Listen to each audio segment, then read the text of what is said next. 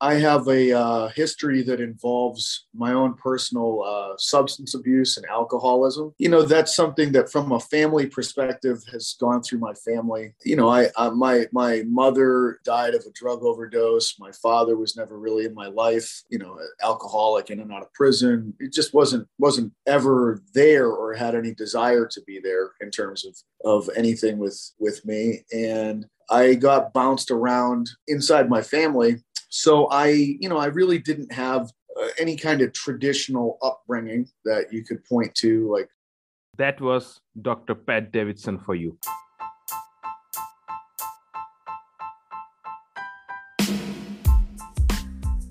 And this is Listen, Learn, Leverage, the podcast focusing on and sharing the human side of some of the best coaches and practitioners in the industry. And I am Ankur Bhattacharjee, or Fractal Biomechanics as you know me, and I welcome you all to this podcast. Hey, Pat, welcome to Listen, Learn, Leverage. How are you doing? I'm doing all right. Thank you very much for having me on today. It's my pleasure, man. And so, before we start the podcast, uh, if you could introduce yourself to the listeners who do not know you yet. Sure. Uh, my name is Pat Davidson, and I have a PhD in exercise physiology, a master's degree in strength and conditioning. Um, I've been in New York City for seven years, and prior to this stint, I was working as a college professor at a couple different institutions here in the U.S. Um, I've competed in mixed martial arts as well as strongman, and you know these days I you know generally do. Uh, you know, I offer online digital products and I teach a seminar series that's a certification model called Rethinking the Big Patterns that has a book that corresponds with it called A Coach's Guide to Optimizing Movement. Um, and I offer an online training program called Athletic Weapon. Awesome. Awesome. Yeah, I did read the uh, book, uh, The Coach's Guide to Movement, and it was pretty amazing like the kind of information that was there. Amazing amazing stuff. Yeah i put a lot of work into that. I'm i'm, I'm very happy with that product and yes. uh, you know the editor uh, sonia bramwell that uh, renaissance periodization gave to work with me mm. she did an amazing job with really helping to have the writing of the book come across to the reader i think in a really really nice way with a good flow to it. Yeah for sure so, Pat, if you could throw some light on how you started and where you are today, that transition, that journey. Yeah. Um, you know, I started really like I've been an athlete my whole life. And I started as a as a kid. I, I really I was hoping to be a professional baseball player as a kid. And I really wanted to train as hard as I possibly could to allow myself to to reach the, the greatest levels of my athletic potential. And, you know, at a certain point, baseball didn't work out for me. And after that, I got into mixed martial arts. And with that sport, it was a, it was a activity where diet and training had a greater impact on the outcomes that you could reach. Yeah. You know, baseball is a very skilled, determined sport. And at a certain point, you can't train your way to being able to throw a ball 90 miles an hour. It's sort of a gift that you either have or you don't have. Um, versus mixed martial arts, like now you can you can diet your way into new weight classes and you can you know be significantly stronger than your opponent and use that to your advantage or you know really push your aerobic conditioning to be able to outlast people so there's a, a much bigger contributing factor coming from fitness and body composition manipulation with that sport compared to uh, baseball, for instance. And eventually, you know, I, I, um, I, I really wasn't involved with uh, formal exercise science or education or working in that field uh, really all the way up until I was 24 years old. Prior to that, I had gotten a, my, my undergraduate degree was in history, and I was planning on teaching history uh, in the high school level and probably coaching baseball and football or something like that at whatever high school I was at. But um, you know, I I was still training mixed martial arts, and my coach really encouraged me to seek a career with exercise as the backbone to it. And I started to pursue that from an educational perspective, and I discovered that I was, I was really, uh, I was very good at being able to read and write and synthesize information, and so I just took that and continued to push that and harness that, and I eventually ended up getting a master's degree and a PhD with exercise science, and um, it's just always interesting what you end up maybe being good at if you try a few different things. And I always thought that I would be more of the athlete.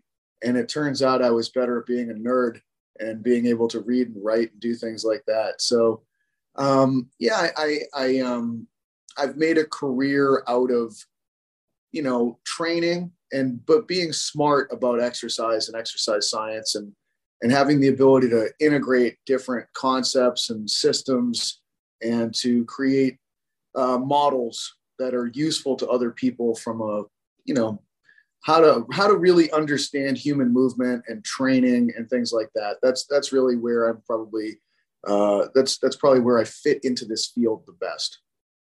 Did you enjoy history? I did. Yeah i very very much did. I um nice. you know it, it's something that i have gotten away from but i always I, I always found you know, it was it seemed as though it didn't really matter what you know region of the world you you looked at. The motivations of human beings are almost always the same, and it was almost always some kind of you know money, power, uh, you know, you using anything that you possibly can as a justification for why you're going to conquer or try to rule some other group of people. But it, it always kind of boiled down to the same things that it was money, power, and control. yeah, yeah. true. So, what were the biggest hurdles in your life that you had to surmount in order to be what you are today? Well, I, I have a uh, history that involves my own personal uh, substance abuse and alcoholism. And, you know, that's something that from a family perspective has gone through my family. Um, and you know, I, I my my mother uh, died of a drug overdose. My father was never really in my life. Uh, you know, alcoholic in and out of prison. It just wasn't wasn't ever there or had any desire to be there in terms of of anything with uh, with me. And I got bounced around um, inside my family. So I, you know, I really didn't have uh, any kind of traditional upbringing that you could point to like and you know uh, i i dealt with my own personal problems with drug addiction and alcoholism in my teens and early 20s and i was able to uh, stop you know using substances when i was 23 years old. And you know from that point i was able to kind of really get squared away and, and build a career and um, you know, get married and do things like that. But it's it's uh sometimes those you know I've had my my share of personal problems and work problems from you know just my own attitude and and what I bring to the equation. I've never been a particularly good team player or um, you know I, I can I can be hot tempered and I can be difficult to work with. I need things to be very I need I need decisions to be really a certain way, and I need people to conduct themselves in a certain way, or I can get very frustrated. And when I get frustrated in situations, I tend to uh, destroy those situations. So I, I know that I have my own tendencies that can be very difficult for other people to deal with from a long term perspective. But I also uh, have been able to have the kind of work ethic and tools to be able to function in almost any environment. So I can recreate myself in a number of different ways, whether that is, you know, working as a professor or working directly with people from a coaching perspective, or now sort of shifting to a purely digital format. You know, I I, I realize that I can be uncompromising and that I can be um I think uncompromising is probably the best word to tell you the truth. and when I disagree with the approach that people are taking, I will tell them very directly and I will not participate with what I think is substandard or suboptimal uh, approaches. And, and I'm, I really don't care like what the consequences are from something like that. I just, I, I have my oddities to me as a person. And I think that from that perspective, it's just kind of like I'm totally unwilling to let anything slide that I think is important. And I, like I said, the like I'm uh, consequences are not something I really consider from that perspective, oftentimes. And um, so I think that it's just like uh, people aren't used to that oftentimes when they when they go to to do work with me and then they realize oh this guy is really like dead serious about that. Like he's done. He's out. And uh, so yeah i think that i i as i go through life i try to be observant of my own tendencies. And i try to notice that where i i can have negative consequences or negative impacts on myself and other people. And and over time i i generally try to move myself towards less and less problematic influences.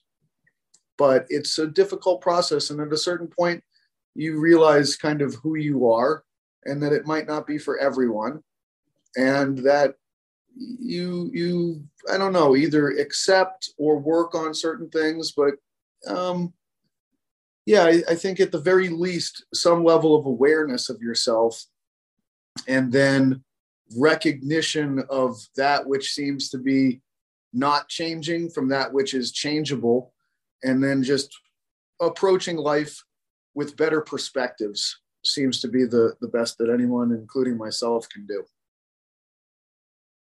Hmm. i always had this curiosity when i started following you on instagram.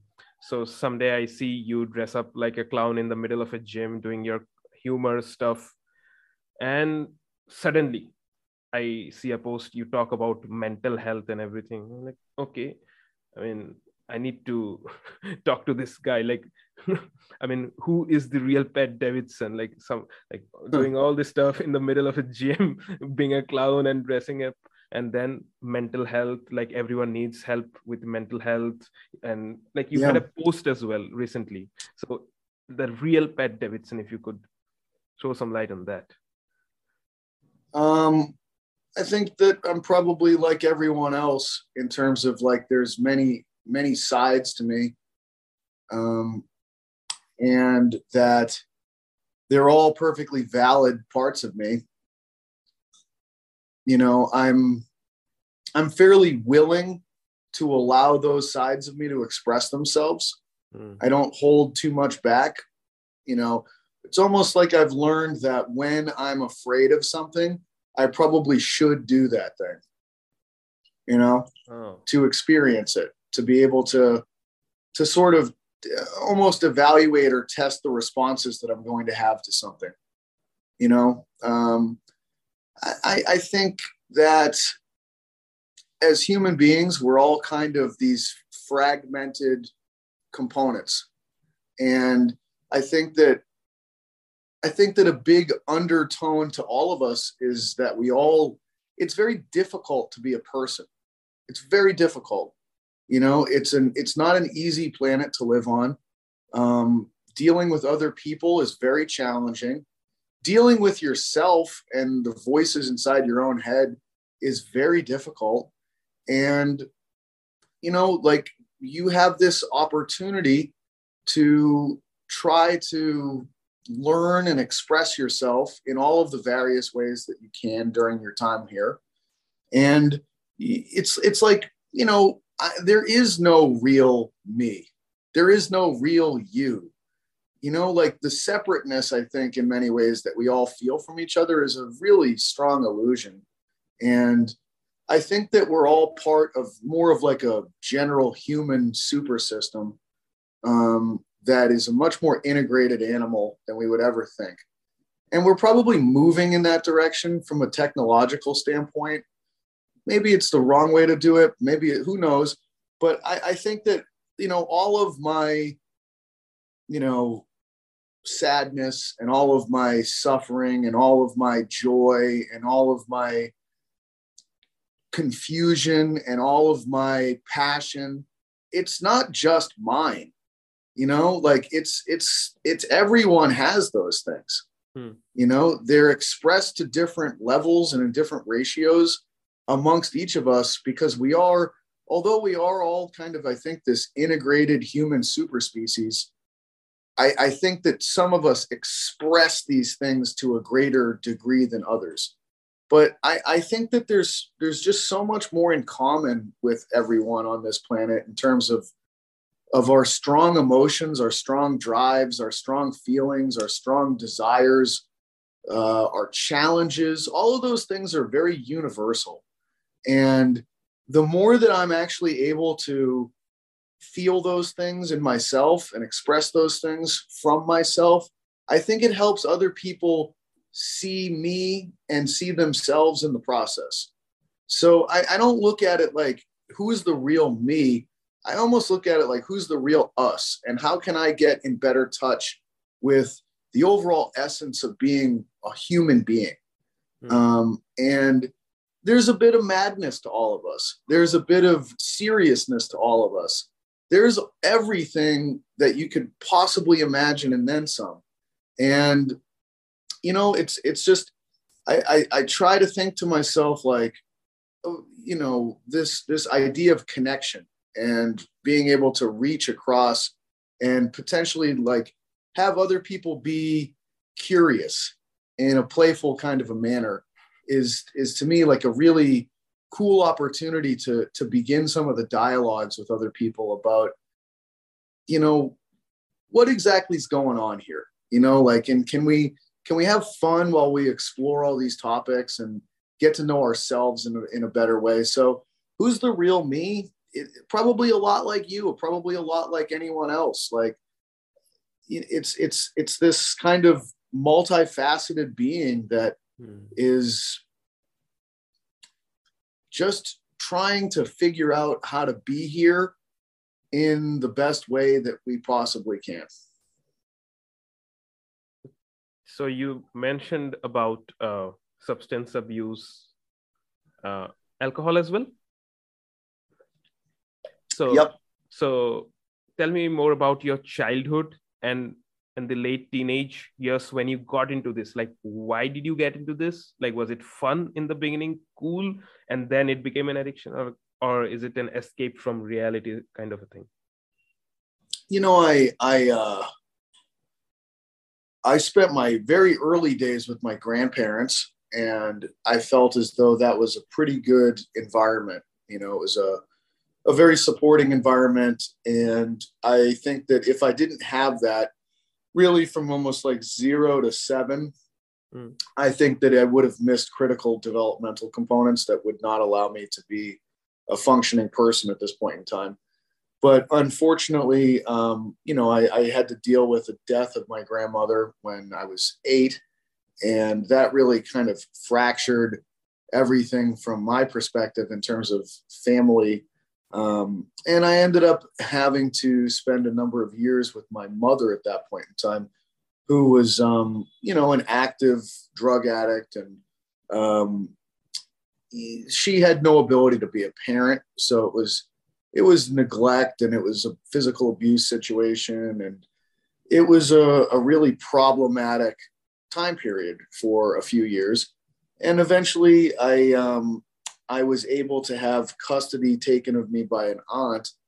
And at that point like you know it was a more stable environment but not easy. And it was a very isolated period of time. And and i that was really between the ages of like you know 12 to 18, 20 years old. And, you know, there are certain wounds that happen to you at, at, at, points in time. And, and really, you know, like those first seven years are kind of about developing the physical body of the child and the things that become kind of the unconscious mind. And then the next seven years are really kind of where you learn to deal with your emotions. And I don't think that I really was in a place during that point in time to to learn how to deal with emotions between 7 and 14 and those are really difficult emotions that you try to process and work with as you're kind of going through puberty and um, dealing with a lot of changes and other kids having you know developing at different rates and where do you stand in this hierarchy? Uh, and and so uh, that was a very blunted period of time for me developmentally. And after after that like you know I, I, look at it you know 15 16 years old is when a lot of substance abuse problems for me started. And and i think that it was in large part like trying to fit in with other kids. But also i, I can remember the initial times of being able to you know drink and to take drugs and things like that. And it just made me feel so good. You know it felt like all of a sudden like i could really connect with other people and express myself because I had no idea how to emotionally connect with other people at that point in time. Hmm. Just zero ability. So that was this great uh, bridge for me to be able to to have some level of emotional response and feel as though I could communicate with people in a way that could be friendly and more social and effective. But I really had no ability to regulate intake whatsoever. I couldn't do it. I couldn't drink or take drugs responsibly. It was just like completely, uh, you know, just the biggest mess you've ever seen in your life. And that just escalated and, and, um, and progressed very rapidly, which in some ways is kind of a gift because I didn't spend decades and decades and decades uh, in this terrible process. It was no. kind of like, you know, by 23 years old, exactly. It was just like a, a, a rocket ship and it just crashed and burned. And, you know, I was young enough to be able to rebuild myself hmm. um, at mm that point. And, and I think that it got me pretty far. I created a pretty simple life structure for myself of just kind of like, uh, you know, train and study and work hard. And, and that goes only so far because then eventually you have to kind of work with other people, you know? And, um, and then for me, working with other people has been this enormous challenge because I've kind of created this very, you know, there's a very specific way that I work and I have a very strong work ethic. And, you know, when when projects aren't done the way that I want them to be done, or, you know, even relationships and things like that, it's it's just been difficult for me. And but very informative and instructive for discovering the parts of myself that need to continue to be worked on so that I can, again, sort of like uh, figure out a better version of myself to bring to very important things in life that people should learn how to be functional at. Like, how how did you realize at 23 24 that i need to get out of this like otherwise my life would be spoiled forever yeah, well, I mean, I was probably going to end up in jail or dead. It wasn't going to last very long. So it's it's it's uh, you know, if you've ever seen someone that's an absolute mess of a drug addict or something like that, like just worst case scenario, that's basically where I was at. It, it's it's not like I wasn't able to to function. You know, I was. It's not like I could.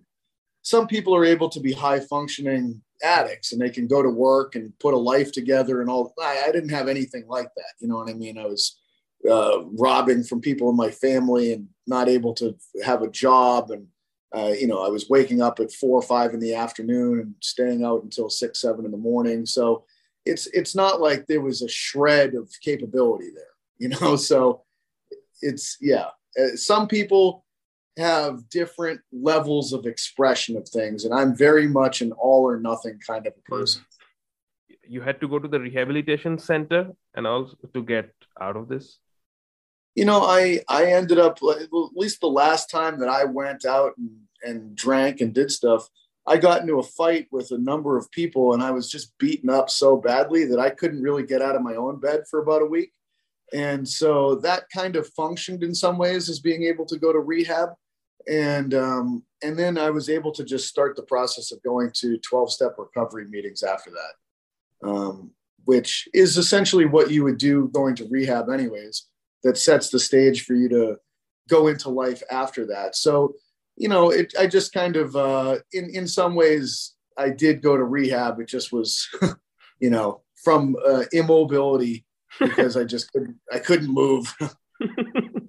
I mean, I'm glad that you're out of all this. I never knew that you were in this deep shit in your past. Yeah, man. And you know, I, I always look at like I don't have any problems talking about this stuff because, you know, number one, the truth is reality, and oh, I yeah. think that like, I think and it might help, just, and it might help someone else as well. Exactly, and that's that's that's what I mean. Like reality to me is so much more interesting than than not functioning in reality and hmm. you know there's so many people that want to talk in a way where they you know they're they're manipulating your uh, your mind so that you don't understand the full nature of reality hmm. and i think that's a really terrible way to go through life and because reality is much more interesting than fiction most of the time you know it's it's actually full of potential but for many of us our narratives are so constructed in a way that actually removes us from participating in reality hmm. or presenting our own reality to others that no one ever gets to know you and you never know what kinds of new opportunities can can ever emerge from that Absolutely, absolutely. So, like you said, yeah, maybe someone out there can relate to it hmm. and recognize, like, oh, you know, like I don't think there's any hope for me, but uh, this person has managed to actually put their life together in some way, shape, or form. You know, just because you, you know, your life involved this kind of thing at one point, it doesn't mean that you're locked into that for the rest of your life. Or you never know though. It could be something i could never imagine emerges from actually like telling people uh, a real story you know? True true. So when someone i mean who does not know you personally goes through your profile. You come across as a very self-confident person who knows what he's talking about. So this confidence is this 100% trust in your abilities your technicalities knowledge? Or is it also a mixture of like uh, just to like overshadow that vulnerability that insecurity inside of a inside of you like look at me or something like that is it a mixture or is it like true trust? I think uh you know it's what's interesting to me is i've always been pretty good at public speaking. Hmm. and uh, a number of other people in my family are pretty good at public speaking too. And I've struggled much more with interpersonal relationships, like you know, really building mm. uh, a deeper and deeper friendship with people mm. over time.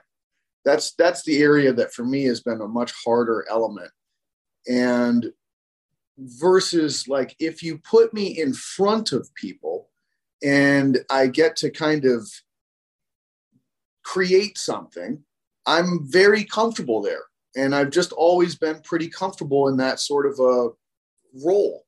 And and I don't know why. And I, I can think of another person in my family who is, I would describe as like kind of severely socially problematic. Um, and that person is an amazing public speaker as well. And I remember learning that and just being like, this doesn't make any sense. But then it gave me more ability to reflect on myself and say, well, you know, I'm not like as probably pathologically antisocial as this person but you know if i really have uh, if i really evaluate myself like i i've never been particularly good at at you know integrating myself into social groups in purely social interaction kinds of settings um, however i've been able to grow a career out of being able to get in front of people and deliver messages and content and public speaking things. So I, I think that sometimes it's it's almost like you know uh, some people have a talent hmm. uh, in some way, shape, or form. Like in sports, some people can jump really high or they can run really fast, and I think that for whatever reason, I have a talent for being able to do public speaking sorts of work but on top of that like i've i've also i've worked at it for years and years and years and when it comes to people that would see what's on my instagram they're seeing an end product that's mm-hmm. occurred after really decades of working at something. So, you know, it's, I certainly don't think that I was as good 25 years ago, but I, on a weekly basis, I do public speaking things, you know, every, every Wednesday, today's Wednesday at one o'clock, I do a, an hour long public speaking thing for uh, a product that I sell called the Power Hour. And I go to different gyms around the New York City area, places that I've never been before. And I go in there and I set up shop and I do a one hour public speaking event. And I've been doing that for over four years. And, you know, um, I teach seminars that are two days long. And I have to go from 9 a.m. till 5 p.m. on both of those days. And it's me having to try to deliver content. And prior to all that, I was working as a professor and I had to get up in front of classes five times a week for multiple hours a day and try to deliver content and keep people engaged.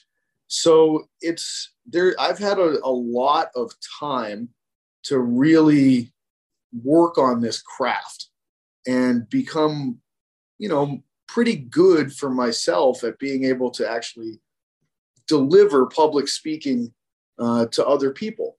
So it's it's um you know from a confidence perspective nowadays it's it's not something that I'm like particularly nervous about because I'm practiced at it. You know, mm-hmm. it's almost like if you've been doing something for 10, 15, 20 years and and my my primary income has come from public speaking now for you know about 13 14 years. I mean this is this is what i do for a job. So eventually it just becomes like you don't even notice. It's just a normal thing. Habit habit yeah. Now when i think about prior to that hmm. you know i certainly would be nervous um, but at the same time it was kind of like I, I remember being pretty good at it early on you know, even when I was much younger and people being like, wow, that was a really good presentation. So that felt good to get that kind of affirmation because I didn't get that much affirmation as a young person. You know, I got it from sports and I got it from from things like this. And I, you know, oftentimes when you're younger and you get some kind of positive affirmation, that gives you that dopamine reward uh, experience and that's going to pattern you towards doing those kinds of behaviors more and more as you go into the future. You know you only do the behaviors that you get a positive mm-hmm. feedback element from. Um, so it's it's always hard to know like i'm I, I i'm sure i was extremely nervous younger. I mean i definitely had extremely low levels of, of uh, self-confidence as a younger person. I mean uh, and it, not just that, like self worth. You know what I mm. mean? Like that's, and and I don't have, to be perfectly honest, I don't have very high levels of self worth as a feeling even now. That's something that like, if if you've had a childhood like what I had as a childhood, that sets you up to have very low levels of self worth.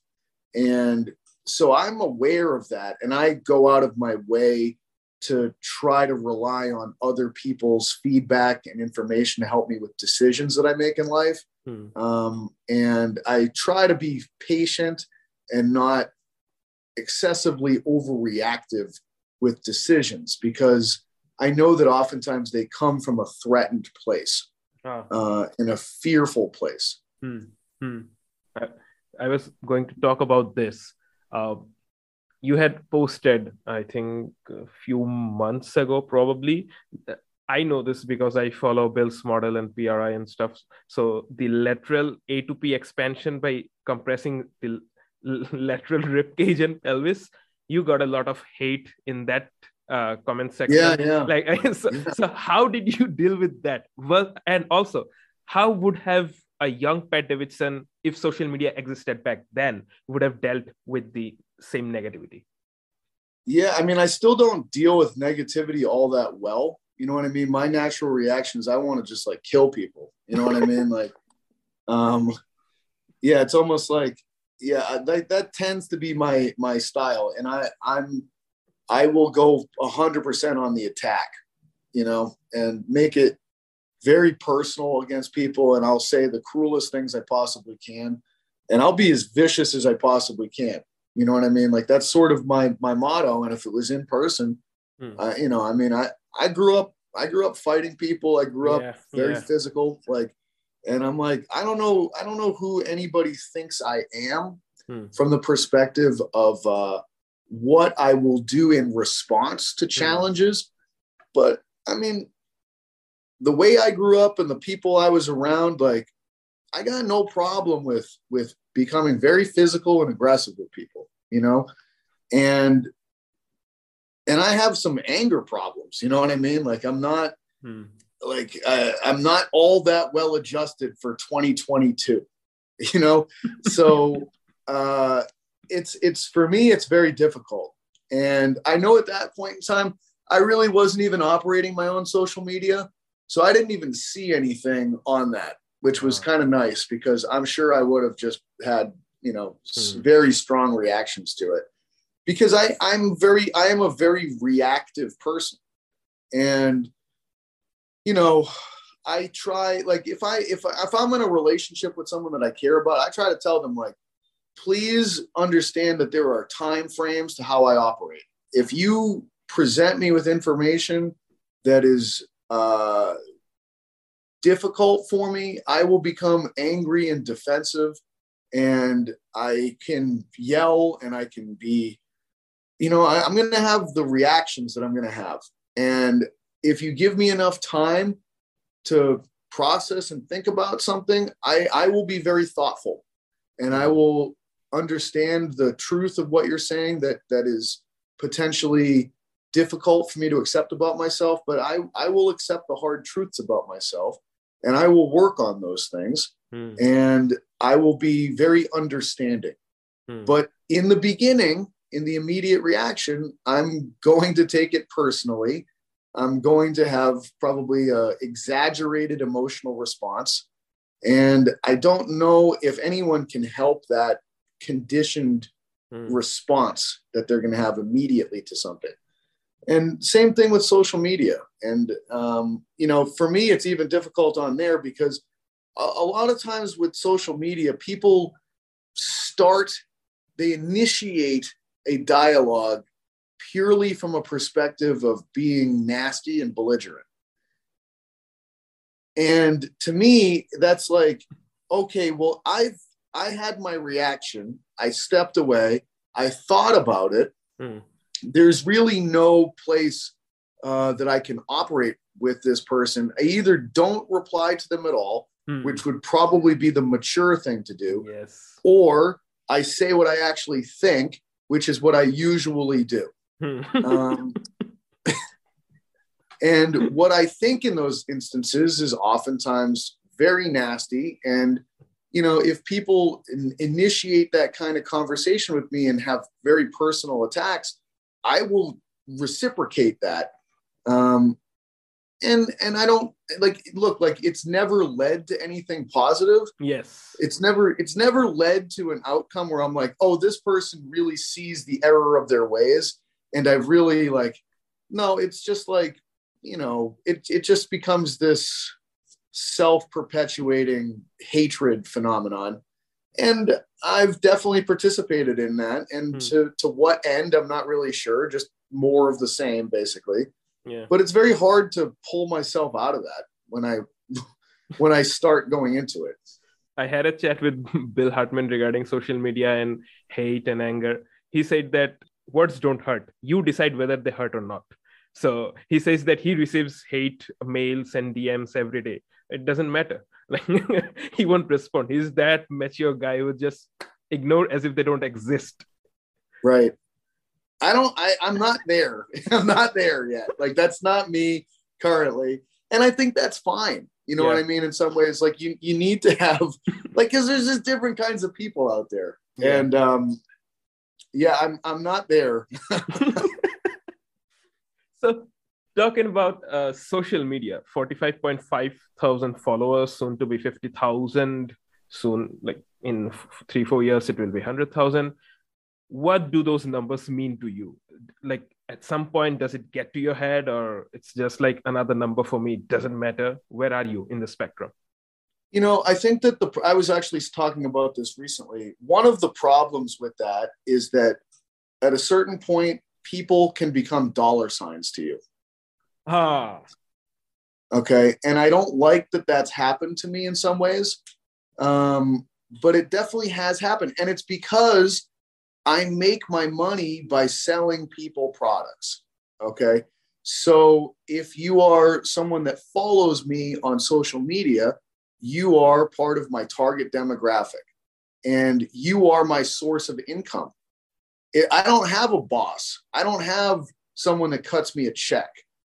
I don't have that. Like I sell my products, which are hmm. generally my intellectual property, to people that I that are my social media followers.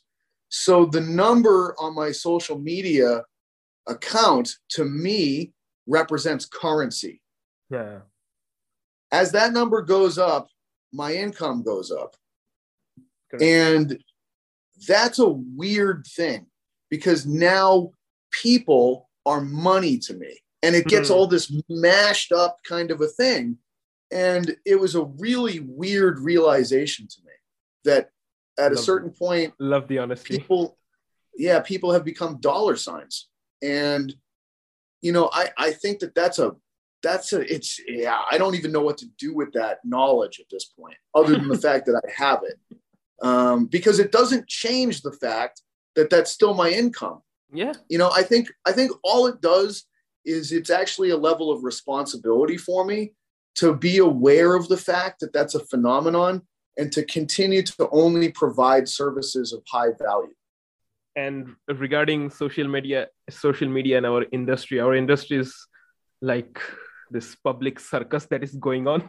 Everyone hating yeah. on each other. And look at me i'm the best and rest everyone is shit. So how do you see our industry as? Yeah it's it's fun you know and and i try to learn from other people's successful social media stuff and not just men's but women's social media things. And so you know i kind of made the conscious decision that at this point in time you know for me because social media is basically my job huh. it's my job you know what i mean like it's it's literally where my income is derived from at this point in time and what's the best tactic for me to be able to maximize my return on my job performance? And it was like, well, should I get smarter? Probably not. You know, that's probably, I've probably reached a level of knowledge about exercise topics mm-hmm. that for now is more than good enough. Um, you know, is is understanding more specifics about the nature of the diaphragm and its relationship to hip extension is that going to really make a dramatic difference no probably not and like okay so it was sort of like well what would be the thing that would drive that and for me it was actually like i need to look better hmm. i need to get my body composition into the best place that it possibly can be and i need to sell that to other hmm. people because we are still visually more driven mm. than any other of our senses at this point. And if you can just create the scenery mm. that people are going to look at and say, wow, that guy looks different and he looks better. Mm. And he must have some secret thing that's uh-huh. amazing to be able to help drive that and I'm curious about what that is because this is such a dramatic physical transformation. And maybe there's just, you know what I mean? That that was really kind of to me like this is the primary thing I need to do from a business perspective. So I've really locked in on nutrition and training mm-hmm. and have just made it a very meticulous process that has ensured that I reach very specific body composition goals that I'm going to continue to drive. And um, and I've just I've seen enough uh, female fitness Instagram things to get a sense of how they operate hmm. and what their tactics are. And I, you know, I, I've read a lot of Robert Greene's books. Uh, you know, he's he's a fantastic author. The Forty Eight Laws of Power. Uh, you know, um, the laws of human nature. He's got uh, the art of seduction. All of these things, and I, I think it. I don't know. I think it might have been in the art of seduction, but it, it really talked about how seduction is sales. You oh, know, oh, yeah. sales and seduction go hand in hand if you're going to if you know how to seduce one person you know how to seduce the entire population of the world ultimately you know it's all the same model so it's kind of like one of the keys to that hmm. is to actually capture the strengths of the other gender and to uh. utilize that and to create some almost like what you're saying like who is this guy you hmm. know like there needs to be an air of mystery. Mm. And one of the most mysterious things that you can do is to f- actually feature elements of the other gender in your operational style. Mm. And almost all of your like ultra successful breakthrough performers are people that have done that in the past. You know, you look at like Madonna as an artist, and she's done many things where she's taken a masculine edge to things or you know Prince or Dennis Rodman or any of these people. And it's like they very strategically crafted an ability to to present you the strengths or tactics or elements of the other gender. And and I try to do that same thing. I actually really try to pay attention to women and mm-hmm. see the way that women interact with each other. And because they're much more social creatures than men in some ways and they're they're much more interested in um, being able to fit in with social structure and to work from the inside out. You know as a man i'm i'm always coming from the outside in. I'm looking to just dominate from like a very mm-hmm. blunt pathway. Like that's sort of been my approach and and women don't do that. They get inside of a system and they they work almost the other way mm. from from what I've observed of them. You know what I mean?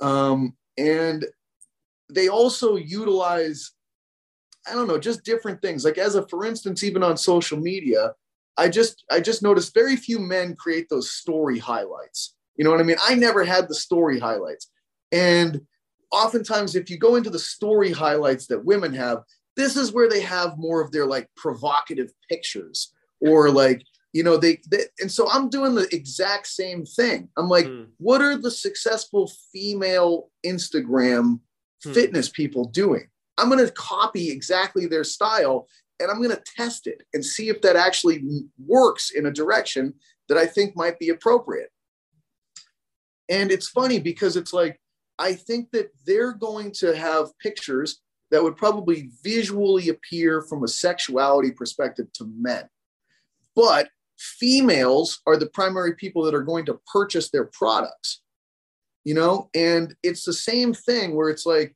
i'm almost going to use the female tactics of like utilizing my body and an mm. aesthetic perspective kind of a, per, a, approach and and it would initially look like that's purposeful for being something that would be attractive visually to females mm. but the end goal would be to capture from a product sales perspective male purchasers. Male purchase, yeah, yeah, yeah.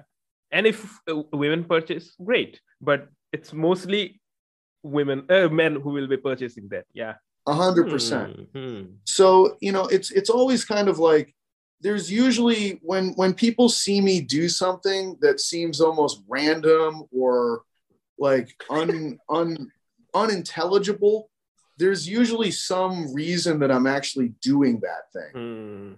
Mm. Um, which is, you know, uh, sometimes it takes me, uh, I don't know, like sometimes people people don't don't get it or something, and it's yeah. kind of like it takes me a minute to explain something, and then then it's kind of like, oh, huh, that's really that's bizarre. That's interesting. How's it going? And I'm like, I don't know yet. It's too early to know. I have to evaluate the data on something like that but you have to try things and you have to be open to new things. Yes. And yes. to me, like, you know, it's kind of like I've never been, people can accuse me of whatever they want. I've never been closed minded, you know? I don't care what things look like. I care about their utility at the end of the day. Mm. Does this thing move in the direction of the goals that we've stated are actually important? And I, I think that a lot of people are almost more interested in whether or not something looks the part as opposed to whether or not something actually drives the results that they want. Hmm. I don't I don't need things to be aesthetically all that great. Hmm. You know, I only need things to work really effectively. Yeah. That is why uh, you see a lot of coaches who are well built Mm, they don't have great knowledge. Like they're selling jumping jacks burpees in the name of HIIT and they're selling great. Whereas some coaches with imposter syndrome but they know a lot. They're into like 4D space time diaphragm and pelvic floor but then they just can't communicate. People don't come to them. Like there's a huge right. gap. Yeah and and there's strengths to both groups. Yes yes. It's just up to you to actually look at it and say like what's of value here? Yeah. and what can i take from this group? Because a lot of times it's yeah like the like what you referenced in terms of almost like good looking morons. You know what i mean? Uh and but that can be very successful. It's like you know this person is has a million followers has no clue what they're talking about, but looks amazing. Yeah. Or they have there's something that you can gain from that. And mm. and there's sometimes people are like, you know, to me the the the probably the biggest predictor of how successful you're going to be from a I don't know, like just, just if you're going to define success by probably financial outcomes or mm. uh, being well known, mm. the biggest predictor of that is probably going to be how good looking you are. You know, mm. I, I bet you at the very least, it's in the top three things. It's almost like you probably need this conglomeration of, of variables that are going to ride together.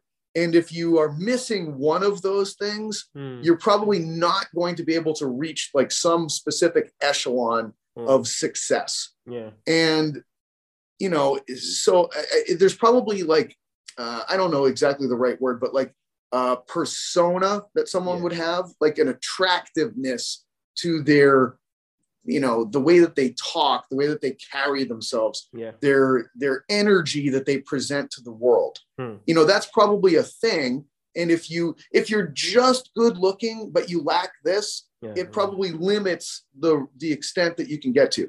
And then there's also probably like the actual real value, the intelligence, the capabilities like that's probably another thing you know? And if you don't have that it's probably to me it would probably be like your actual appearance. Like mm-hmm. how good looking are you? Uh your energy charisma and then your actual knowledge skills no. and abilities. Yeah. As if i like if i was to think like these are probably the three biggest buckets. And if you have one but not the other two you get to level three if mm. you have two, mm. but not one, you get to level six. If you have all three, you get to level 99. and it's very, very rare to see people yeah. who have all three.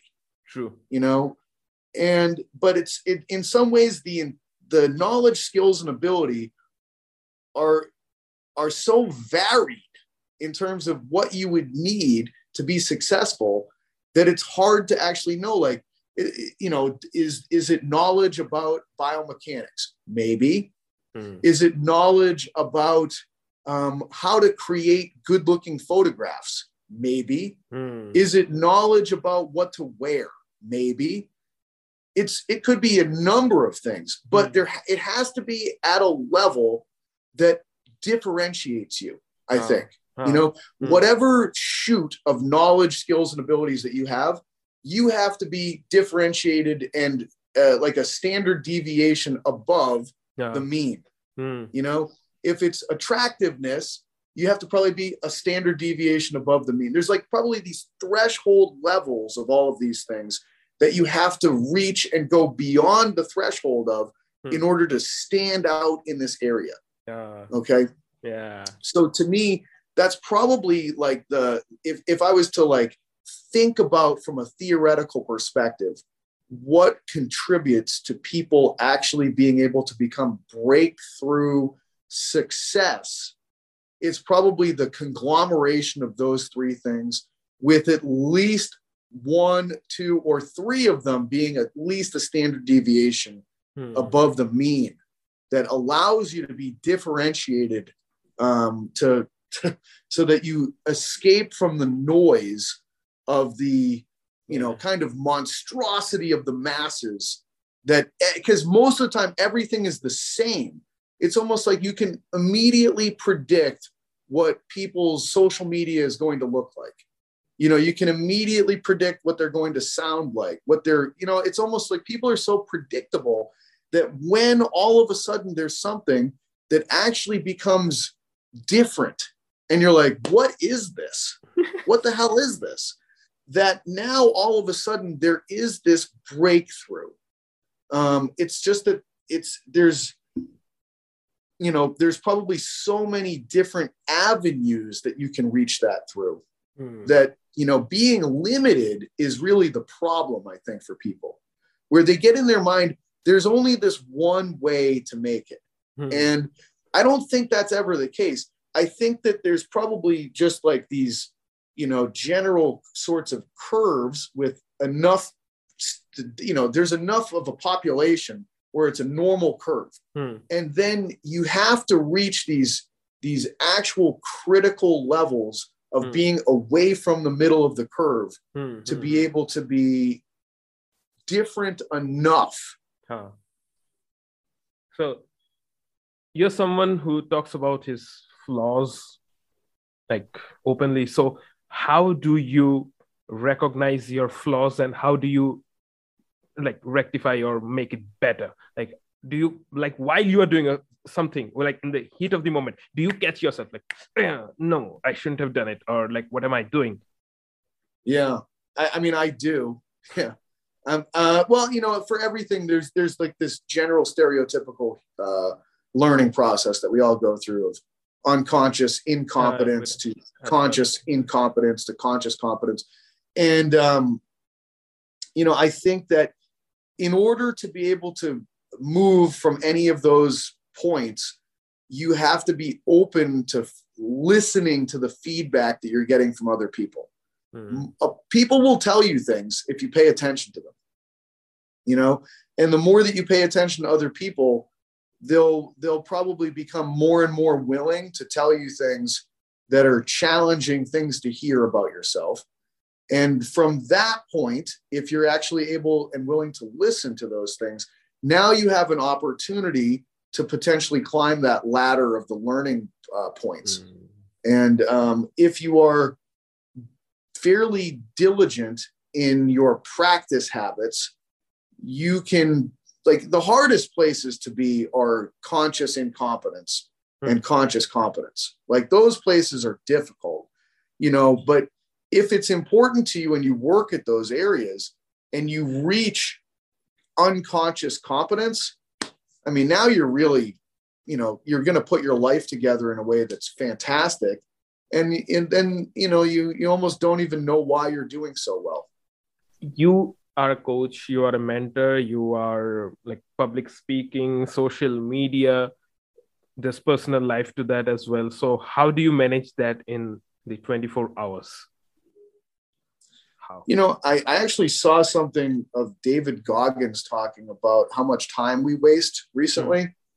and just sort of like you know we spend we waste so much time on a daily basis on computers and phones and devices and like if you actually went back through your day and you had like either yourself or someone else that was observing you wrote down what you were doing for every minute of the day, you'd probably discover like you wasted the majority of your day. Hmm. And like you never get that back ever. And I, I I'm looking at myself and I'm like, it's funny because right now I'm not that busy. You know, like I'm really I'm really not like I don't train people in person anymore. I've, I haven't done that since October. Um, I'm in this weird transitional point career wise right now. And it's like there's things that I should be doing. There's like a couple projects that I should be working on. but I'm kind of not. Like I've been pretty lackluster and I've been sort of like, you know, probably wasting way too much time on phones and getting sucked into all the same kind of, you know, unimportant crap that mm. the rest of the world kind of gets sucked into. Mm. And I, I think that I'm sort of like at a point where I'm like, man, I have to make a decision. Do I want to look back at a life that I spent scrolling through Instagram for, you know, uh, hours on hours a day and like, you know, texting uh, about meaningless crap? Or do I want to actually like, you know, do I want to participate in life? True. And, and I think I know the answer, but I'll tell you, like the, the phones are phones are terrible. like they suck you in. And like it's almost like you, you're you're without it for a couple hours and you're like, oh, I better check it. I better it, I mean, it's as bad of a drug as anything that I've ever done that's that's you know able to be smoked or snorted or injected. Like it's it's uh it's way above really, what you have done. Way above what you have done. It really is. And it's a it's a much less rewarding uh, thing in a lot of ways uh, from a neurochemistry standpoint but it's so habitual and incredibly powerful hmm. that it's like it's it's scary. Creates that fear it's of really missing scary. out fear of missing out feeling inside people. So yeah. And like missing out on what? What? Gossip? Controversy? Yeah you know. It's funny like do i really want to go to like some some like uh you know another tropical place? Like i know i don't like the, a lot of the things that like you get jealous of it's kind of like eh, it's not even something i really like to do that much. Uh. you know like it's, it's almost like what do i like to do? What actually gives me a sense of fulfillment in life? And like i really like to train. I really like to write. I really like to be productive. I really like to have good conversations with other people. I like to read but i'm not doing enough of that stuff uh. you know? And why am i not doing that? Well because i'm like maybe jealous of other people that i'm like i'm like you, you know like i i'm just as guilty of it as anybody else that's guilty of that stuff like you know like um yeah that that the jealousy elements and mm. the the thought that like oh this person's doing so much better than me and look like i just think that's a very common human thing mm. and you can continue to stay in like a victim mindset mm. around that or you can start doing stuff, you know, and it's it it a lot of it just comes down to action. Yeah. You know, like you can think about this stuff all day until you're blue in the face. It's not going to get you anywhere. You have to actually start doing stuff. And the more stuff that you're doing in your own life yeah. that's from the perspective of like fulfilling to you a rich life, hmm. a rich, balanced life with good friends, fulfilling work, self care, hmm. honesty, deep communication with other people that leads to connection. Those are the things that are really important for human beings. And that doesn't need a fancy car hmm. or a tropical getaway or, you know, the best clothes. It doesn't need any of those things. It's really all there at any point in time for anybody. It really is. It's just a question of whether or not you're doing it. Hmm. And, you know, I'm, like I said, I'm just as guilty as anyone else of falling victim to the trap of wasting my time hmm. thinking about comparing myself to others and mm. what they're allegedly doing and how much more they're enjoying their life than I am. Mm. And I'm not busy doing my life and enjoying my life. And it's insane. It's like the biggest psychosis going on the planet right yeah. now. Yeah. Social media, like a big catalyst in this. Otherwise, 100%. You, like uh, pre social media, pre internet, you probably wouldn't have known like how is your friend enjoying in san francisco or something? Like you, you have no idea. Mm-hmm. letters or telephone only. Now like oh man he's enjoying there. He's enjoying there. What am i doing? Like yeah oh, this guy, yeah, I bet he's not even really liking it. You know, it's Yes. like the fox and the sour grapes. true true bill says this pretty often in calls and that i'm 55 i'm 56 uh, i don't have much time and like i use my time very in a very cautiously what to reply whom to reply what to do what not to do so things Yep. which actually matter i will take a step otherwise yeah, I, I think Bill's got a lot more things figured out that he's put into action than I do, you know. And I'm still at this place in my life where, you know, I I I'm working at things hmm. and trying to go through some behavioral change that is more in line with what is actually Hmm. deep down important to me and because like right now i'm just like i'm not in as much alignment with myself as i think someone like bill is Hmm. you know and and again this kind of there's all these traps you know what i mean you can go into that same thing but i think that what i'm experiencing right now in life through confusion and struggle and all Hmm. these other things is valuable lessons you know like everything is a potential lesson Yeah. you know even even your inability to learn lessons is a lesson you know it really is. So it's it's look like i don't know what the point of any of this is. And you can come to the realization well there is no point. You know there's there's no point. It, you can make your own point or you can make multiple points or you can have no point. No It's- correct. it's kind of up to you you know? And it's just it's so it makes it limitless. Ah. it really does. And and then if in a limitless world if you build some constraints in it actually creates direction. Um it's just the question is well what direction do you want to go in? I- I- are You you, know? some are you someone who like if someone says that you cannot do it you won't be able to do it you won't be able to achieve it once you do are you someone who's like "Eh, i told you i did it like all the footballers do when they score a goal they boo the crowd or someone just let go i'm doing my work. I've been both of those things for sure.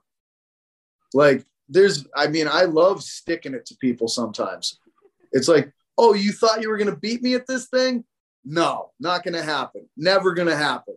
Like and at the same time it's almost like you know i can remember uh when i finished my phd it was kind of like okay what what's next? Hmm. like that's done. Um you know i've i've i there's there's a few moments i can look back at that just felt very close to complete and i can remember when i was told that i was hired for the job at springfield college i mean my whole body was like it felt like it was emitting of like vibrational Mhm. energy of pure satisfaction I've never felt anything like that. I, I remember every single part of it. I remember that I was driving, I was on my way to drive to work at Brooklyn College, Hmm. but I had stopped to get a couple of slices of pizza on the way. And I literally had this uh, like I, I had I, I was like trying to eat and drive with this dripping greasy pizza at the same time. And I remember seeing the call come through and I knew the area code and I pulled over and I stopped and I took the call and I was so happy. But then I realized that I had this cold pizza after. You know what I mean? Like, but it was like it was a very. It, it felt like I had achieved something that was like this really pinnacle kind of a thing, um, and that was a very rare sort of a feeling Hmm. you know um and and the interesting thing is is that life goes on Yeah. you know and and then it's the same thing when something so devastatingly bad happens Hmm. and it feels like the the the marianas trench of how low something Mm. can feel and like this this point in time that just feels endless but then the interesting thing is that life goes on Goes on. it just goes on and and so it's it's kind of like you know i i feel like i've i've kind of had a lot of these sorts of Mm. like extremes extremes, extremes. And living in New York City is a Mm. roller coaster on a regular basis. And and it's almost like you can to me now it's almost like dealing with the boredom of Mm. regular is the hardest part. That's the hardest part. It really is. And and it's a, it reminds me of training in a lot of ways of of Ah. resensitizing the body for adaptations. Uh, And at a certain point, you no longer can really have a, a you don't notice something like no part of your body notices something anymore hmm. because it's gotten so used to being Hmm. thrashed yeah. and you need to ultimately have periods where you just are kind of in maintenance and you allow things to resensitize Yeah. and and i feel like living in new york and with you know job changes and public speaking and projects and accomplishments and everything else it just creates such a in a level of stimuli that's Ah, so nonstop and high and like you, you know at a certain point it's almost like you need to get away from all of it ah. for quiet and for everything Hmm. but then that quiet can drive you crazy True. because everything settles and now you actually notice everything Ah, yes, yes, yes. You're happy, this shall pass. You're sad, this shall pass. Mhm. Everything shall pass. yeah so, So- it's it's yeah i mean look like i think uh, eventually i don't know like there's huh, like the world is going to test you Hmm. If you if you i mean look like for some people some people never take chances in life they kind of just yeah, stay yeah. they stay at home Yeah. and they never really try to accomplish anything and and i don't know the degrees of tests i don't know what their degrees of tests are i Hmm. know that for me as i've gone more and more out in the world and tried to accomplish more and more i feel like the tests that the world throws back at me becomes harder and harder and harder and harder and harder and it will literally there's got to be a reason for this you know what i Hmm. mean? And i think most reasons come in it's almost like the old statement in the light of evolution everything makes sense. Ah, so in terms of the changes that take place in humans hmm. like the evol- the primary evolution is cultural evolution that's happening for us. And cultural evolutions are shared behaviors shared beliefs shared language shared food shared style you know? And so you're like uh, evolution is going to test every single one of these things and it's going to vet these things and it's going to challenge by making you uncomfortable. Nothing changes unless there's discomfort associated with it. Ah, and and i think that ultimately like if you get down to human essence it's probably built more around discomfort than any other thing. Like life needs to make you uncomfortable so that it forces you to try to solve for that discomfort. Hmm. and one of the primary ways that life challenges you is that it presents you with desires. Hmm. you know here here's something that you want. And it's kind of like oh you try to go get it. And guess what? It's never as good as you think it was going to be. Ah, okay? Yeah. and then the discomfort you know then the another desire pushes itself at you and over and over, Over and, and over, over. and over again and and then if you can just ultimately come to the realization that everything that you desire you'll never actually quench that thirst yes. ever. Yes. it's impossible because Money, it'll power, only, fame. it'll only come back at you again it just it just presents itself over and over and over and it escalates and it becomes Mhm. more of a Yeah. of a so like you have to get to this realization probably that there is something behind the scenes that's trying to figure out you know the direction of human nature Hmm. you know Hmm. and to me it's whatever the processes of life are and evolution and that we're like puppets Yeah. it's taking advantage of us you know what i mean i'm a fool for chasing my desires Hmm. because i'm literally just participating in this process that's bigger than me that's behind the scenes of me that's utilizing humans Hmm. because we have more advanced brains Hmm. to literally test behaviors Hmm. to see which ones are long term sustainable from an evolutionary perspective. Hmm. And, you know, what I need to do as a person to escape from this mechanism is probably come to grips with the fact that I'm always going to be uncomfortable my whole life. And that if I can learn to actually recognize my discomfort and actually experience it, that's probably the solution to everything. And that more chasing and Hmm. more of all this, you know, FOMO Hmm. and comparison is only going to escalate this presentation of your desires at you Hmm. until you learn this lesson. And that lesson can be incredibly, incredibly painful. True.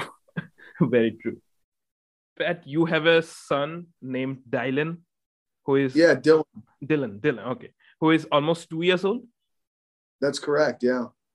So, what did fatherhood teach you in life, and how do you see life as as a father? Because I, because It's as you said, you you have missed. I mean, a lot. Like your father was not there for you, so you have missed Yeah. a lot out on that domain. So, Yeah, it's been difficult because you know the relationship I've I've had with um, with his mother has been very challenged during this time. You know, it's like we we haven't we haven't been together in in a in a while, and um, and so I'm not I don't you know we we live in different places, and I don't I don't get to I don't get to wake up there. I don't get to you know I see him you know four or five times a week hmm, um, but in in a lot of ways it's like uh, it's almost I, i'm it's painful for me because in some ways i feel like i understand my own father a little bit more in terms of him not being there hmm, in a way that's like complete or something and it's it's just very challenging. Um, so it's not it's not the situation that i envisioned in terms of being a father. It's not it's not the normal nuclear family right now. It's it's none of those things. Um, and it's it's difficult because you know even for myself i you know the things that occupy the real estate in my mind you know to me right now he's not taking up as much space as he should Oh. you know there's there's other things that that i'm focused on that remove me from being as focused on him as i should be and and i want to make sure that that's something that i continue to not have stay that way. Hmm. you know i'm i'm very grateful that you know his mother is an incredible woman who has been able to be his primary caregiver during this time. And and he's developing in a really beautiful manner. And it's incredible to see him emerge as a person in a very loving and, and supportive home that he he lives in on a daily basis. Um, and and i don't know what the future holds in terms of of anything Hmm. um, but it's uh, it's not what I would have envisioned, and and I just you know it's it's it's an area of struggle that I I think is very personally painful for me as well, based on my own history. Hmm. Um, but I you know I don't really know what being in a nuclear family is. Uh, the actuality of trying to do it is frightening to me um, there's there's a lot of areas that are I don't know, just more challenging or more confusing for me than I would have thought. Hmm. Parenthood is hard. It's hard. It definitely is, yeah. And I mean, I really, yeah, it's it's just I I, I don't have, I definitely don't have the kind of answer that people probably want to hear of like, Hmm. uh, you know, like I had a child come into my life and it completely transformed me, and I didn't realize the level of love that I could feel for another Hmm, yeah, being. Until that's I what you get. That's usually what people say, and and to me, it's like you know, my situation is is probably one where it's like it's it's not easy. Mm. It's you know I'm I'm not there on in the way that a nuclear parent would be. I'm not I'm not a father living in the same household right now. I'm not um I'm not there seeing him first thing in the morning. I, I miss a lot of things. And I have uh I I don't I don't know what the structure of my involvement in his life will be going into the future. I, I just don't know. It's it's uh, it's a bit messy, and I know that I'm also not the only person that is experiencing something like that. And mm. so hmm. I, like I said in the beginning, I'm I'm not I'm not here, and I never am trying to talk to people in a way that misrepresents reality. Mm. You know, it's it's not fair to other people to misrepresent reality. Love the honesty. It is what it is. I mean, reality yeah. is reality. Yeah. So, Pat, now it's the time for the rapid fire round and sure or the fractal fire.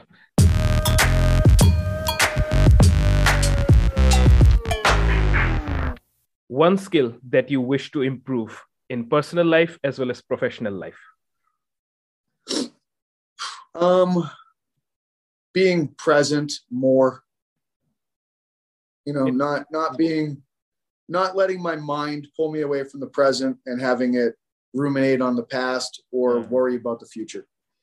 In both spheres of life? Yeah. Ah cool. One book one movie one person the most influential in your life? Wow. Um um wow i don't know. This is this is such a hard question. I would say currently uh, i think my therapist is probably the most influential person in my life. If i'm going to go with right now. Hmm. um, a book that's the most influential. God uh, that's that's almost an impossible question. There's just so many potential topics and, and areas that you can get into. Um, right now, I would say there's a book called The Gene Keys by Richard Rudd hmm. that has been incredibly impactful to me from a thought process standpoint. Okay. This is I'm gonna this is an acute answer. Ah, yeah. yeah, yeah. And a movie that's been impactful to me. Um, I'll make this one less acute and and I'll I'll go with Pulp Fiction. Pulp oddly Fiction. enough. Cool, cool. And I say that because of you know I I just remember seeing that movie when it came out, which I think was like 1994. Oh, 1994. I remember yeah, going going to the movies to see that with with um with my aunt and my cousin, and it had such a style to it I had never encountered anything with its own unique style as much as that movie. And it just fascinated me so much that someone could have that much of their own unique presentation in a in a piece of art like that. Mm. And I love when things are just so completely themselves. Mm. One incident that changed your entire lens of looking at life. Huh. Um, I think I think it's probably the uh, the difficult parts of relationships with significant others in your life. You know, like I'd say, uh, you know, I, I won't get into the specifics, but like when I've when I was hurt by someone else in a relationship to the greatest degree that I've ever been hurt, hmm. I think that that that was a significant changed for me um, in in large part because um, it's just about learning how to come to grips with reality to a much greater degree, you know, mm. and to accept that someone that you can love to a degree that you didn't think was possible can be the same person that hurts you to a degree that you didn't think was possible. And then continuing to live after that. This shall pass. Yeah. Your biggest fear.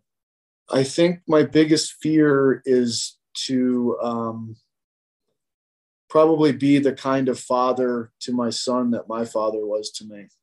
Hmm. Your most prized possession. Wow. um, it's funny. You start looking around your your uh, you know what's around you when you hear something like that, and um, you can't possess other people. Hmm. So that's not that's not an answer. You know, it's got to be kind of an Materialistic. object. Ah, materialistic. Yeah, it's got to be an object.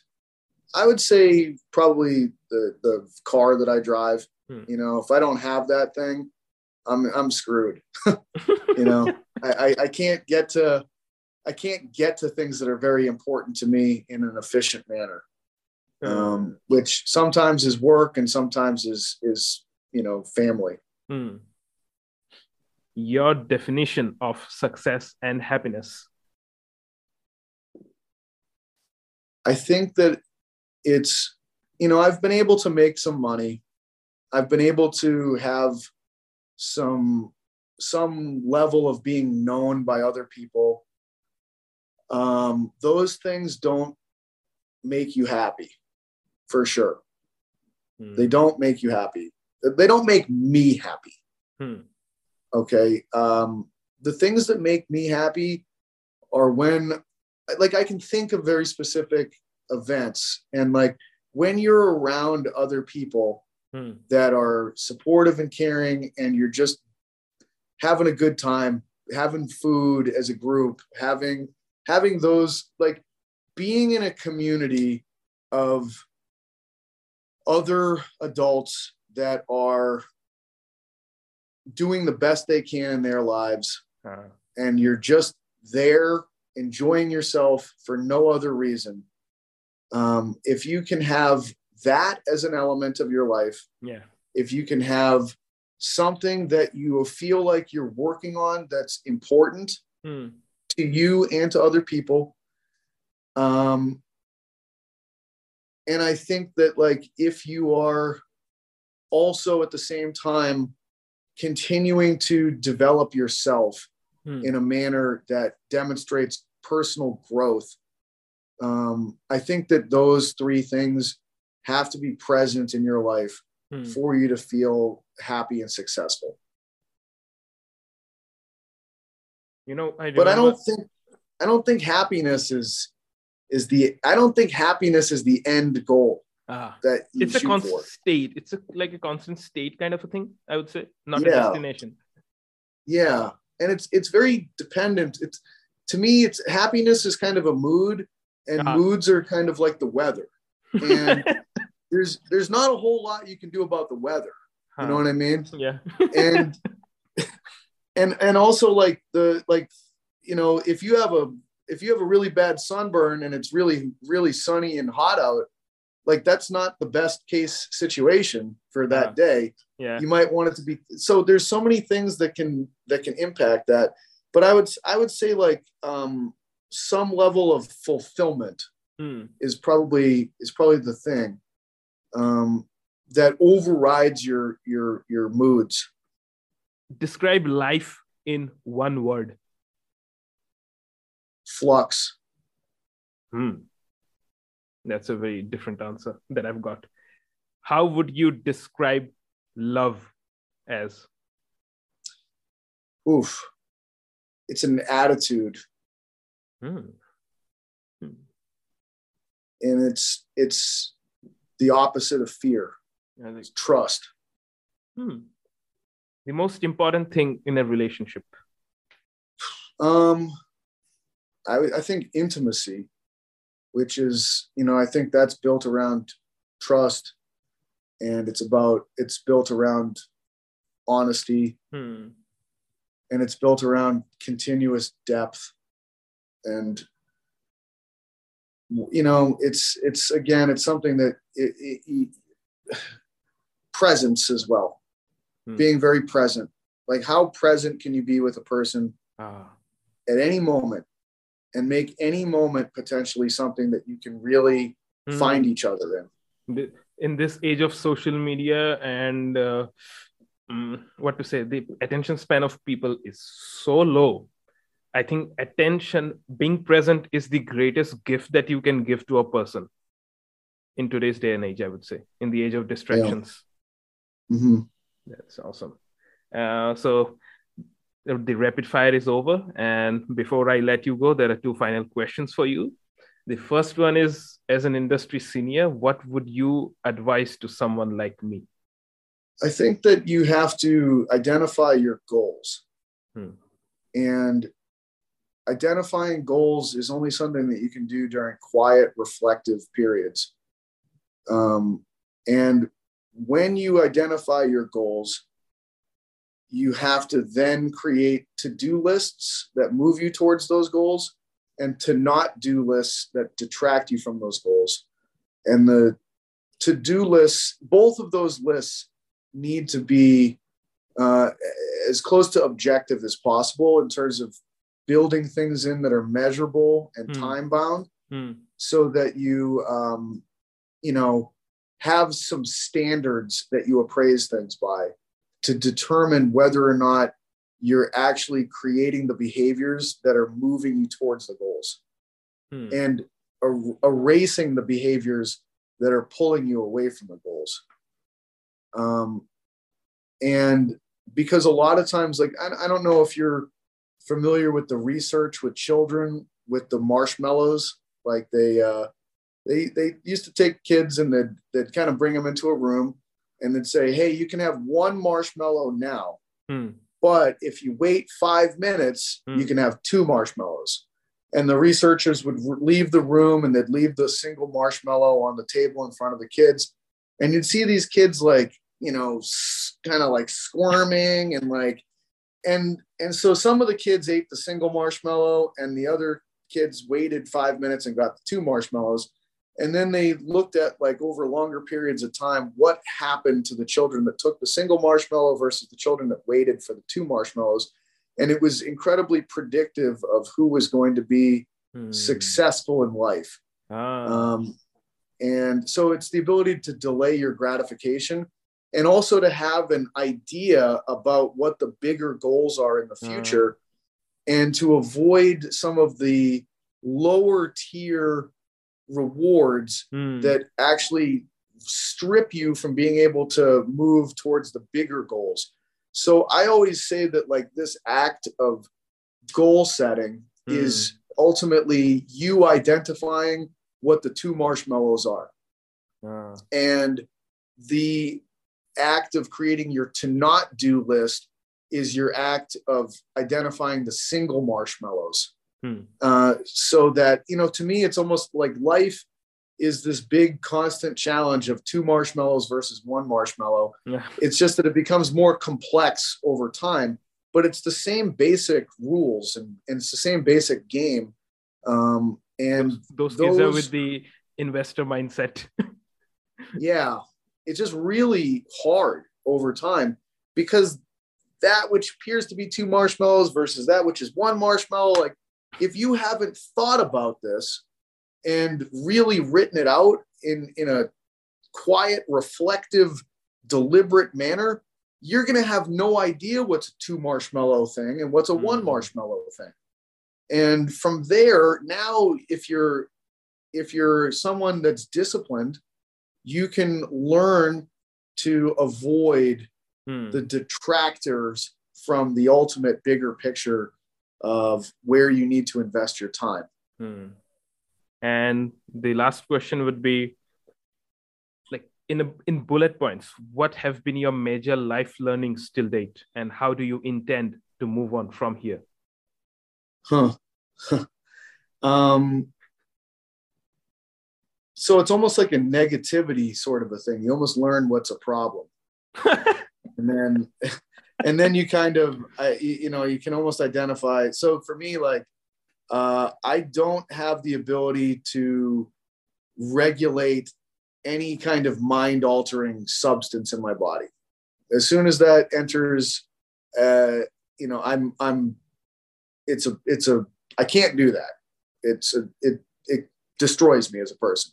Hmm. Um, I have to be very careful with the relationships that I have in my life because I can make other people almost like uh, mind altering substances for me. You know, I, I because I in some ways lack in my own self worth, I can Mm. gain worth by the way that other people can make me feel. Ah. Ah. So I have to separate myself from the feelings that other people can give me Mhm. and try to evaluate other people more on their character over time. Ah. And that's a very difficult process to go through because there's been relationships in my life with both men and women that have led me into really problematic places. Um, so I have to be more deliberate Hmm. from the perspective of evaluating other people and being patient about trying to uh, discover who other people are Hmm. because I can be very, very compulsive and impulsive from the perspective of wanting to get involved with fun and exciting people. And fun and exciting doesn't necessarily lead to two marshmallow kinds of outcomes. Um, so, you know, and then from there, it's kind of like discovering the things that like it's almost like uh you know every everything kind of has a scale to it of like the positives and the negatives. Um and you have to figure out whether or not the positives outweigh the negatives. And so you have to like like kind of patience for me is is something that i does not come easily to me but being patient and trying to make those determinations of whether or not the negatives are greater than the positives with any kind of an endeavor is is something that that is a very important thing for me to to work my way through Hmm. mentally before I get involved with something. awesome chat man. I mean l- learned a lot. And of course i had this image of yours. And today i got to know you in person which is absolutely fantastic. As i said before we recorded the call uh, you seemed like someone who's like a coconut. So like if someone is scrolling through your feed and it's like oh this guy is like like very rough and tough from the out and inside yeah like you are a normal human guy a sweet guy so it's just like a coconut. It- uh, you remind me of uh, one of the people I look for, uh, look up to. Uh, he's a soccer player, Zlatan Ibrahimovic. Kind of the same. Like the world Hmm. sees sees him as really tough and hardcore, and but inside he's also so, like a regular guy, like everyone else, and he has his own struggles. He has his own like uh, achievements and everything. So yeah, it was pretty much like that. Those vibes. Well, I, I really appreciate the way that you did the interview here today. You know, it was um, very thoughtful questions. Um, you're a very good listener, and it's it's just it, you made it a pleasure for me to be able to uh, discuss some of these topics, which are not ones that oftentimes get brought up because you know it can become very uh, biomechanic centric or whatever. And and i think that at a certain point that if people want to learn biomechanics they are going to need to do things like read a book Hmm. and take time. And like an interview that's an hour an hour and a half or however long we, we talked is not enough time. No podcast is not the place no it's just not. It's it's it's a place to be able to talk about more of the things that we talked about here today. Yes. Yes. All so this is the goal of my podcast. When i came up with this idea like okay i'll have this podcast but too many biomechanics stuff out there. How can i be different? Zach Cupples uh, gave me this uh, piece of advice like either be best or be different. When you're Hmm. beginning mm, chances are slim that you will be the best but you can be different when you're starting out. You can be very different. So uh, like yeah this is the thing to do like getting to know the human side of the names in the fitness industry. So yeah. that has been the goal. I mean a pleasure Well- talking to you man. thank you so much. I mean, I mean, I have, I, I can kind of see myself in you. Not those huge struggles, but I've had my fair share of massively inferiority complex because I come from a very small, uh, you could say, village and town, like between those in India, in Northeast India. Indian village and USA village are pretty different, by the way. So yeah. I come from a very small place. Like people in New York and uh, Las Vegas, and they can't even imagine how small that is. And from there, like full of inferiority complex when I came to the big cities in India, to someone today, like, like I'll just ask Pat, will he come to my podcast? He said yes. Cool. So if I ask someone he doesn't want to come, great. I'm not entitled to anything. I don't deserve anything. And it, it doesn't make that person like this supreme. I don't care. If you don't come, fine. It's fine. Like my life goes on, your life goes on. If you come, amazing. I get to know a new human. So it's right from that inferiority complex to today, like Justin Moore, Pat Davidson, Zach Cupples, like Bill Hartman. Like, yeah, human level, everyone is same. Yeah, intellectually and knowledge wise, you guys are greater, but human wise, all the same. So all humans, all like you said, yeah. uh, that uh, degrading carbon, like degrading piece of carbon, everyone's the same. So we all started the same way. We are gonna end the same way. that's man, that's beautiful. Thank you for letting me know that about yourself too. Thanks, man. Like, I, I, and you know Rua, Rua Gilla. He's a great friend of yes. mine now on Instagram. So we sh- kind of share the same mentality. Like human wise, no one is superior. Craft wise, yeah. probably, but then you have to uh, be a good human first. If you're someone right. who uh, so, who talks in a condescending tone, who looks someone else as inferior, no matter how great your popularity or net worth is, stay away. Serious, yeah, it's it's very true, and even for that person, all of that attitude is going to be their undoing as well. Oh yeah, oh yeah. You so it, eh, so it, it's it's people people when do people do it when they know that oh i have a lot of time in hand when people near their end everyone changes everyone. Yeah. like oh no i have done so much wrong to everyone else. Like oh my god will i ever be forgiven? Mm-hmm. old age the inability to control yourself physically even mentally emotionally towards the end that changes everyone. They like i've seen people regret like with tears crying howling because of the deeds they have done to others. I've seen these old people and I've heard stories as well. Like, like in till 40s, 50s, no one cares, man. Like, I'm the boss and I will do this and that. And then when the retirement age hits. yeah. Yeah. Cause then you have nothing but time to think about everything. What's your plan for the day, man? I have, uh, I'm teaching the power hour at a gym that's in Midtown Manhattan. Hmm. And that'll be uh, let's see, in about an hour and a half now. Mm. Um, going over for that. Um, and then, you know, after that, I've got Zoom calls this evening. Um, I do mentorship thing uh, that's two hours tonight. Mm. So today is the day of a lot of like my media stuff. You know, I do uh, interviews on Wednesday mornings, and then I have the power hour, and then I have the mentorship stuff. So it's a lot of screen time today for me. you also have that uh, resensitizing days where you're like all shut. Yeah, this one's a bit crazy sometimes. Thankfully, today I don't have to drive anywhere.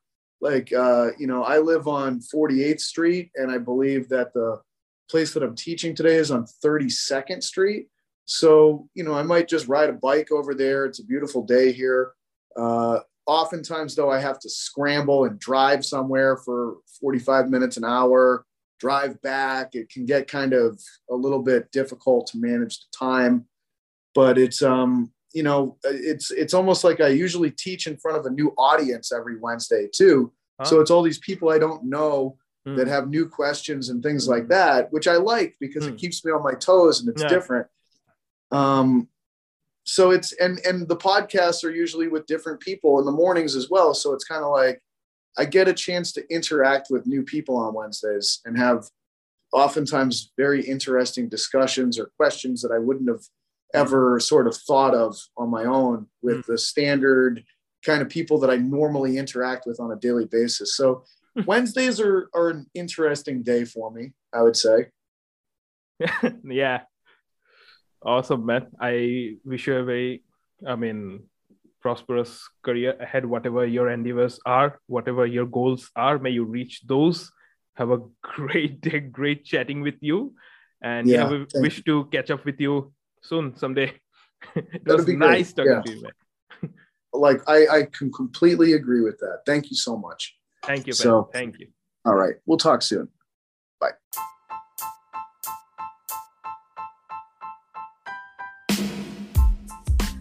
I hope you enjoyed the episode as much as Pat and I did. Feel free to reach out to both of us. Our Instagram IDs are shared in the episode description. Have a great day and see you later.